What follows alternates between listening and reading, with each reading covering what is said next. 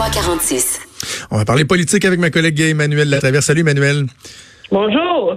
J'avais hâte de parler euh, avec toi de, de tout le, dossier de l'aide médicale à mourir, bon, avec l'intention gouvernementale euh, et le tollé euh, suscité par l'annonce donc qui a été fait cette semaine, parce que je crois que nos, opinions divergent à certains égards, mais en même temps, on se rejoint sur le fait que, au final, on constate encore une fois que c'est un débat qui est sensible, qui est émotif au Québec. Hein? Oui, je pense qu'on a vu dans les derniers jours à quel point on a comme une illusion collective, je pense, au Québec, de s'imaginer que ah nous, là, on, on, on est on est à l'aise avec l'aide médicale à mourir, puis un consensus au Québec. Finalement, le consensus il est pas mal mince. C'est ce qu'on a vu là. Le consensus, c'est quoi? C'est que quelqu'un qui a une maladie grave, dégénérative, incurable, bon, et qui souffre, là, mm-hmm. là, pour cette personne-là, ça va même s'ils sont pas en fin de vie. Donc, qu'est-ce que ça veut dire? C'est que dans notre esprit, là, Bon, le cancer, ça, ça va pour l'aide médicale à mourir. La sclérose en plaques, la maladie sous Gehrig. Puis là, ça s'arrête à peu près là, objectivement parlant, le consensus. là. Alors que quand on prend la peine de lire les jugements des tribunaux là-dessus, puis comme c'est des jugements fondés sur la charte, on parle d'un droit fondamental. C'est un droit qui est reconnu d'avoir accès à l'aide médicale à mourir. L'interprétation des tribunaux, elle est pas mal plus large que ça. Là. C'est une maladie grave, incurable et des souffrances euh, intolérables et insupportables au regard de la condition du patient. Là. Alors, ça inclut une foule de causes. Et on parle pas de maladie dans les jugements des tribunaux. On parle de conditions ou de handicap. Et là, on s'entend que déjà, ça élargit beaucoup. Et donc, la conclusion, et même si tout le monde pensait que Gladys Truchon ne portait que sur ces deux individus-là, la Cour a clairement dit que ça ne peut pas exclure les maladies psychiatriques. Alors là, tout d'un coup, tout le monde s'est réveillé en disant Oups, là, c'est pas ça qu'on avait compris, là. Et ça illustre, d'une part, le moi je pense que ça illustre le malaise que les gens et les préjugés que les gens ont à l'égard des maladies psychiatriques. Et que ça illustre aussi espèce de mécompréhension des gens quant au régime et aux balises qui ont été mis en place, justement pour pas que l'aide médicale à mourir soit un bar.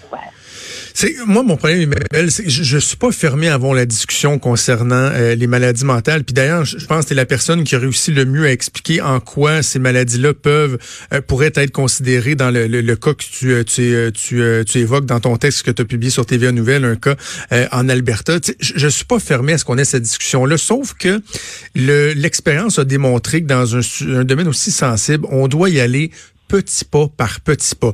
Et le pas qu'on était rendu, je pense, euh, socialement, collectivement, prêt à, faire ou à, envisager, c'est celui de l'aide anticipée. D'ailleurs, il y a un forum qui débute lundi là, sur cette question-là, qui a rien à voir avec l'autre démarche annoncée euh, cette semaine. Donc, ça, il va y avoir une vaste ah, consultation. on sent que les gens sont prêts. Et là, euh, tout d'un coup, on s'en va à l'autre étape d'après en disant, oui, on va demander au Collège des médecins pour le mois de mars d'introduire les maladies mentales à l'aide médicale à mourir. Wow! on l'a comme pas vu venir, là. Oui, mais c'est ça qui est intéressant. C'est que dans l'esprit des gens, l'Alzheimer, c'est une maladie acceptable. Non, euh, non, mais, ok, mais non, non, non, non, non. C'est vrai qu'il y a un consensus. Hein, euh, le, euh, notre collègue Jean-Marc Léger a publié un, un, sondage là-dessus. Il y a un consensus. je pense que c'est le trois quarts de la population qui est d'accord avec les demandes anticipées dans le cas d'Alzheimer. Le problème, c'est que je pense qu'il faut séparer les deux débats. Il y a un débat qui va avoir lieu, une démarche sur les cas euh, de demande anticipée pour les gens qui s'apprêtent à souffrir de démence avancée. Là. Ça, c'est une chose.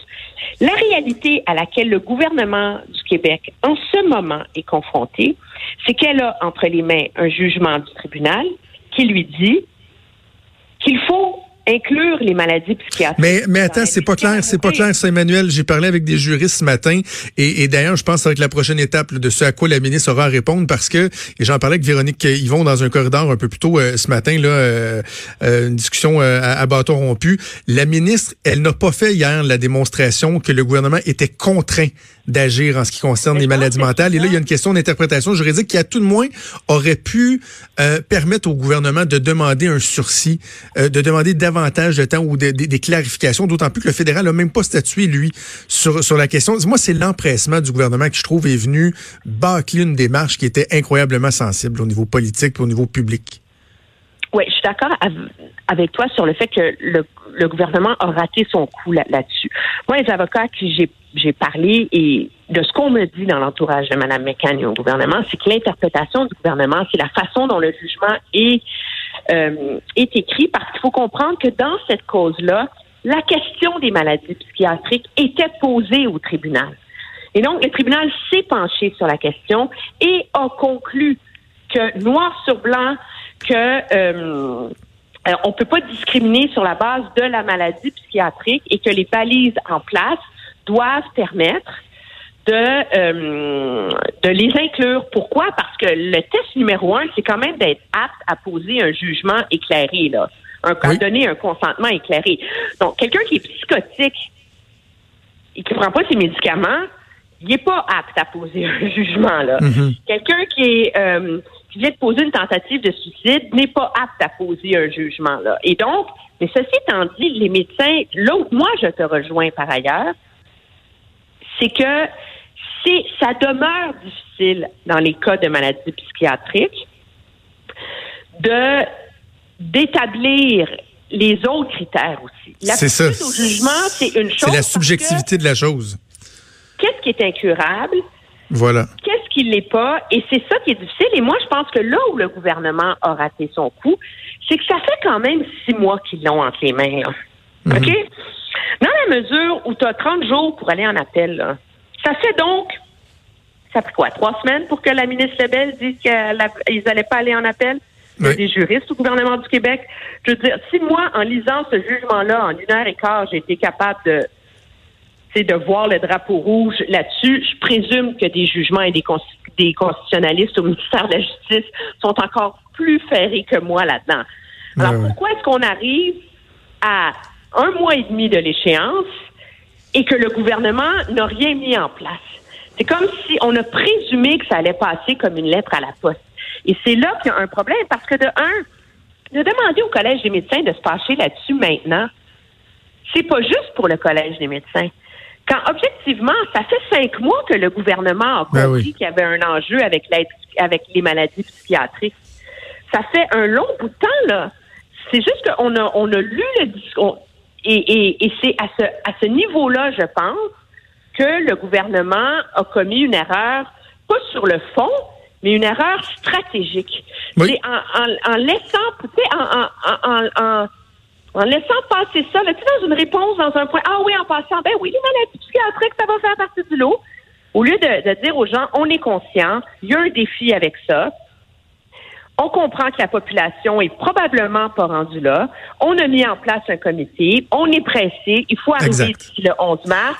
Et là, d'arriver avec les gens, pour moi, les rassurer que le gouvernement avait compris qu'il y avait un malaise avec ça.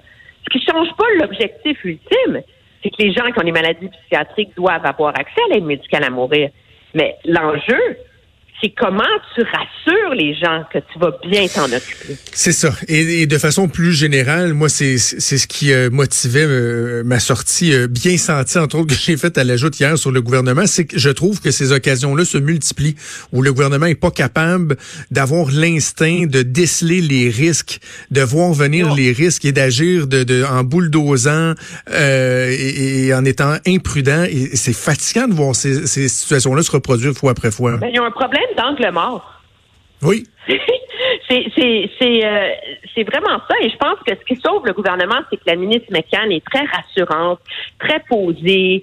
Euh, et donc, euh, et elle est capable, elle a été capable quand même de corriger le tir assez, assez rapidement. Mais c'est un problème qui allait se poser coûte que coûte pour le gouvernement. Alors, pourquoi pas prendre le taureau par les cornes, l'automne dernier, et dire, écoutez, à la lecture du jugement, on voit qu'il y a un écueil sur l'enjeu de la maladie psychiatrique et le faire en toute transparence. Je pense que ça aurait aidé beaucoup à calmer les gens parce que les mécanismes existent. Les médecins sont d'accord. Les tribunaux ont tranché que c'était possible. Pour preuve, cette femme en Alberta en mai qui a, reçu l'aide médicale à mourir. Et mm. parlant de maladie psychiatrique, je veux pas être, je veux pas me moquer, mais cette femme-là avait un syndrome de conversion Écoutez, pour monsieur, madame, tout le monde, dans le passé, on appelait ça de l'hystérie, puis ça ressemble un peu aux malades imaginaires. Cette femme-là avait des douleurs, des spasmes était alité, les yeux fermés, sans qu'il n'y ait aucune cause neurologique. Hmm. Donc, c'est une, c'est des symptômes qui viennent de causes psychologiques suite à un grand stress. On s'entend là. Et cette femme-là était jugée apte, ceci étant dit, à dire qu'elle en pouvait plus de souffrir. Puis ses médecins étaient capables de dire, écoutez, on a tout essayé pour la soulager, il n'y a rien qui marche. Ça fait neuf ans que ça dure. Alors là, on est capable d'avoir un barème où on dit, elle a une maladie psychiatrique, mais c'est légitime qu'elle reçoive l'aide médicale à mourir. Donc, c'est possible de le mettre en place, le cadre. Mais il faut réussir à rassurer les gens à l'effet que tous les dépressifs, les bipolaires et euh, les schizophrènes du Québec qui sont en phase euh, euh, de désespoir vont pas essayer de se prémunir de ça. C'est ça l'enjeu en vérité un débat qui, euh, qui ne fait que débuter. On aura l'occasion euh, d'en reparler, puis surtout de suivre euh, le travail du gouvernement dans ce dossier-là. Emmanuel, on a été nombreux là, à dire aux gens qui nous suivent que la course au Parti conservateur du Canada serait la plus enlevante depuis des lunes et des lunes. Et là, finalement, on se demande si ça va pas être plate comme la pluie, cette affaire-là. Mouches. je pense pas que ça va être plate comme la pluie, ceci étant dit. Mais c'est sûr que euh, M. Charest qui se présente pas, Mme Ambrose qui se présente pas, Pierre Paulette qui se présente pas, euh, non, du coup, la voix est pavée pour Peter McKay. Je pense que ce que ça illustre, premièrement, moi, j'achète pas du tout l'idée que Pierre Poilievre a eu un, éveil paternel soudain. Là. Ouais, c'est euh, bizarre. Voyons donc. Ça tient pas la route. Je peux te dire que celle qui devait être son organisatrice en chef, Jenny Byrne, était sur un podcast politique le plus écouté au Canada hier mhm. matin, dans lequel elle disait He's in. Alors, mais là, et là, certains évoquent une, chasse au, squelette dans le placard. Toi, qu'est-ce que tu entends de ton côté? Moi, ce qu'on me dit, c'est objectivement que Pierre Poilièvre a vu que le chemin vers la victoire n'existait pas non seulement à la chefferie face à Peter McKay, donc Peter McKay avait une avance trop grande qu'il serait impossible à déloger, mais surtout, et ce qui a fait le plus mal, que les sondages des sondages, des trucs préliminaires, l'analyse révélait que lui, comme chef, ça serait très difficile. Ça passait pas. Et hmm. donc, à un moment donné, quelqu'un dit, bon, c'est bon mes ambitions personnelles, mais à partir du moment où le consensus dans le parti, c'est qu'on veut un chef qui est capable de défaire Justin Trudeau, ça devient difficile de me présenter. Et c'est un peu le même dilemme les démocrates en ce moment, où il y a de plus en plus de gens qui adorent les Sanders, mais ils se rendent compte que c'est Biden qui peut gagner contre Trump. Mais c'est quand même bizarre que le matin même, Jenny Burns dit oui, oui, he's in, he's in, ah he's in. Et là, que là, soudainement, il aurait reçu un document là, en plein milieu de la journée, puis il fait wow, shit, non, je vais pas. C'est bizarre, là. Ben, c'est, c'est, c'est assez particulier. Mais, euh, mais aussi, je pense à quel point euh, Peter McKay devient un candidat de consensus. Nous, on l'a toujours vu comme le candidat de l'aile progressiste. Mm-hmm. aux gens de l'Ouest, les vrais Harper purs et durs, mais il a une assez longue histoire dans ce parti-là. Pas oublier, le communisme de la justice, la peine minimale obligatoire, il était hyper loi et l'ordre, registre des armes à feu. Euh, il a ses lettres de noblesse à droite. Et donc, il devient objectivement plus consensuel qu'on ne l'imagine. Comme, euh. Et il a une redoutable organisation. Emmanuel, absolument. Emmanuel, on va se laisser parce que la ligne est très mauvaise depuis une minute euh, ou deux, mais on aura l'occasion de, d'en reparler évidemment euh, au cours euh, de la semaine prochaine et peut-être qu'on reviendra sur cette merveilleuse vidéo de Jean Charest qui a été rendue publique par notre Vertance. Sur la vidéo, le nous. Oui. Il est là tout le malaise. C'est ce qui rend tout le reste de la vidéo malaisante, objectivement, et ça sonne faux. Non, non, ben, ben on sentait qu'en même temps, c'était pas cette vidéo-là qui se serait ramassée comme publicité. Là. Je veux dire, Jean Charest qui bute sur des mots, qui manque de dynamisme. Je, je sais pas qui et pourquoi a voulu et comment ça s'est ramassé dans l'espace public hier, mais c'est, faut pas croire que ça, c'était une vidéo là, officielle qui était pour être ben, diffusée. là, jamais je croirais. Là. connu là-dedans le Jean Charest que je connais. Mais non.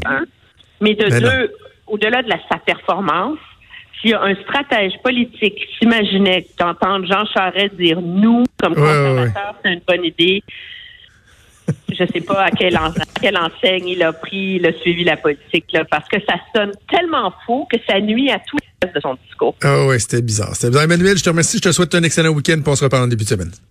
Très bien. Au revoir.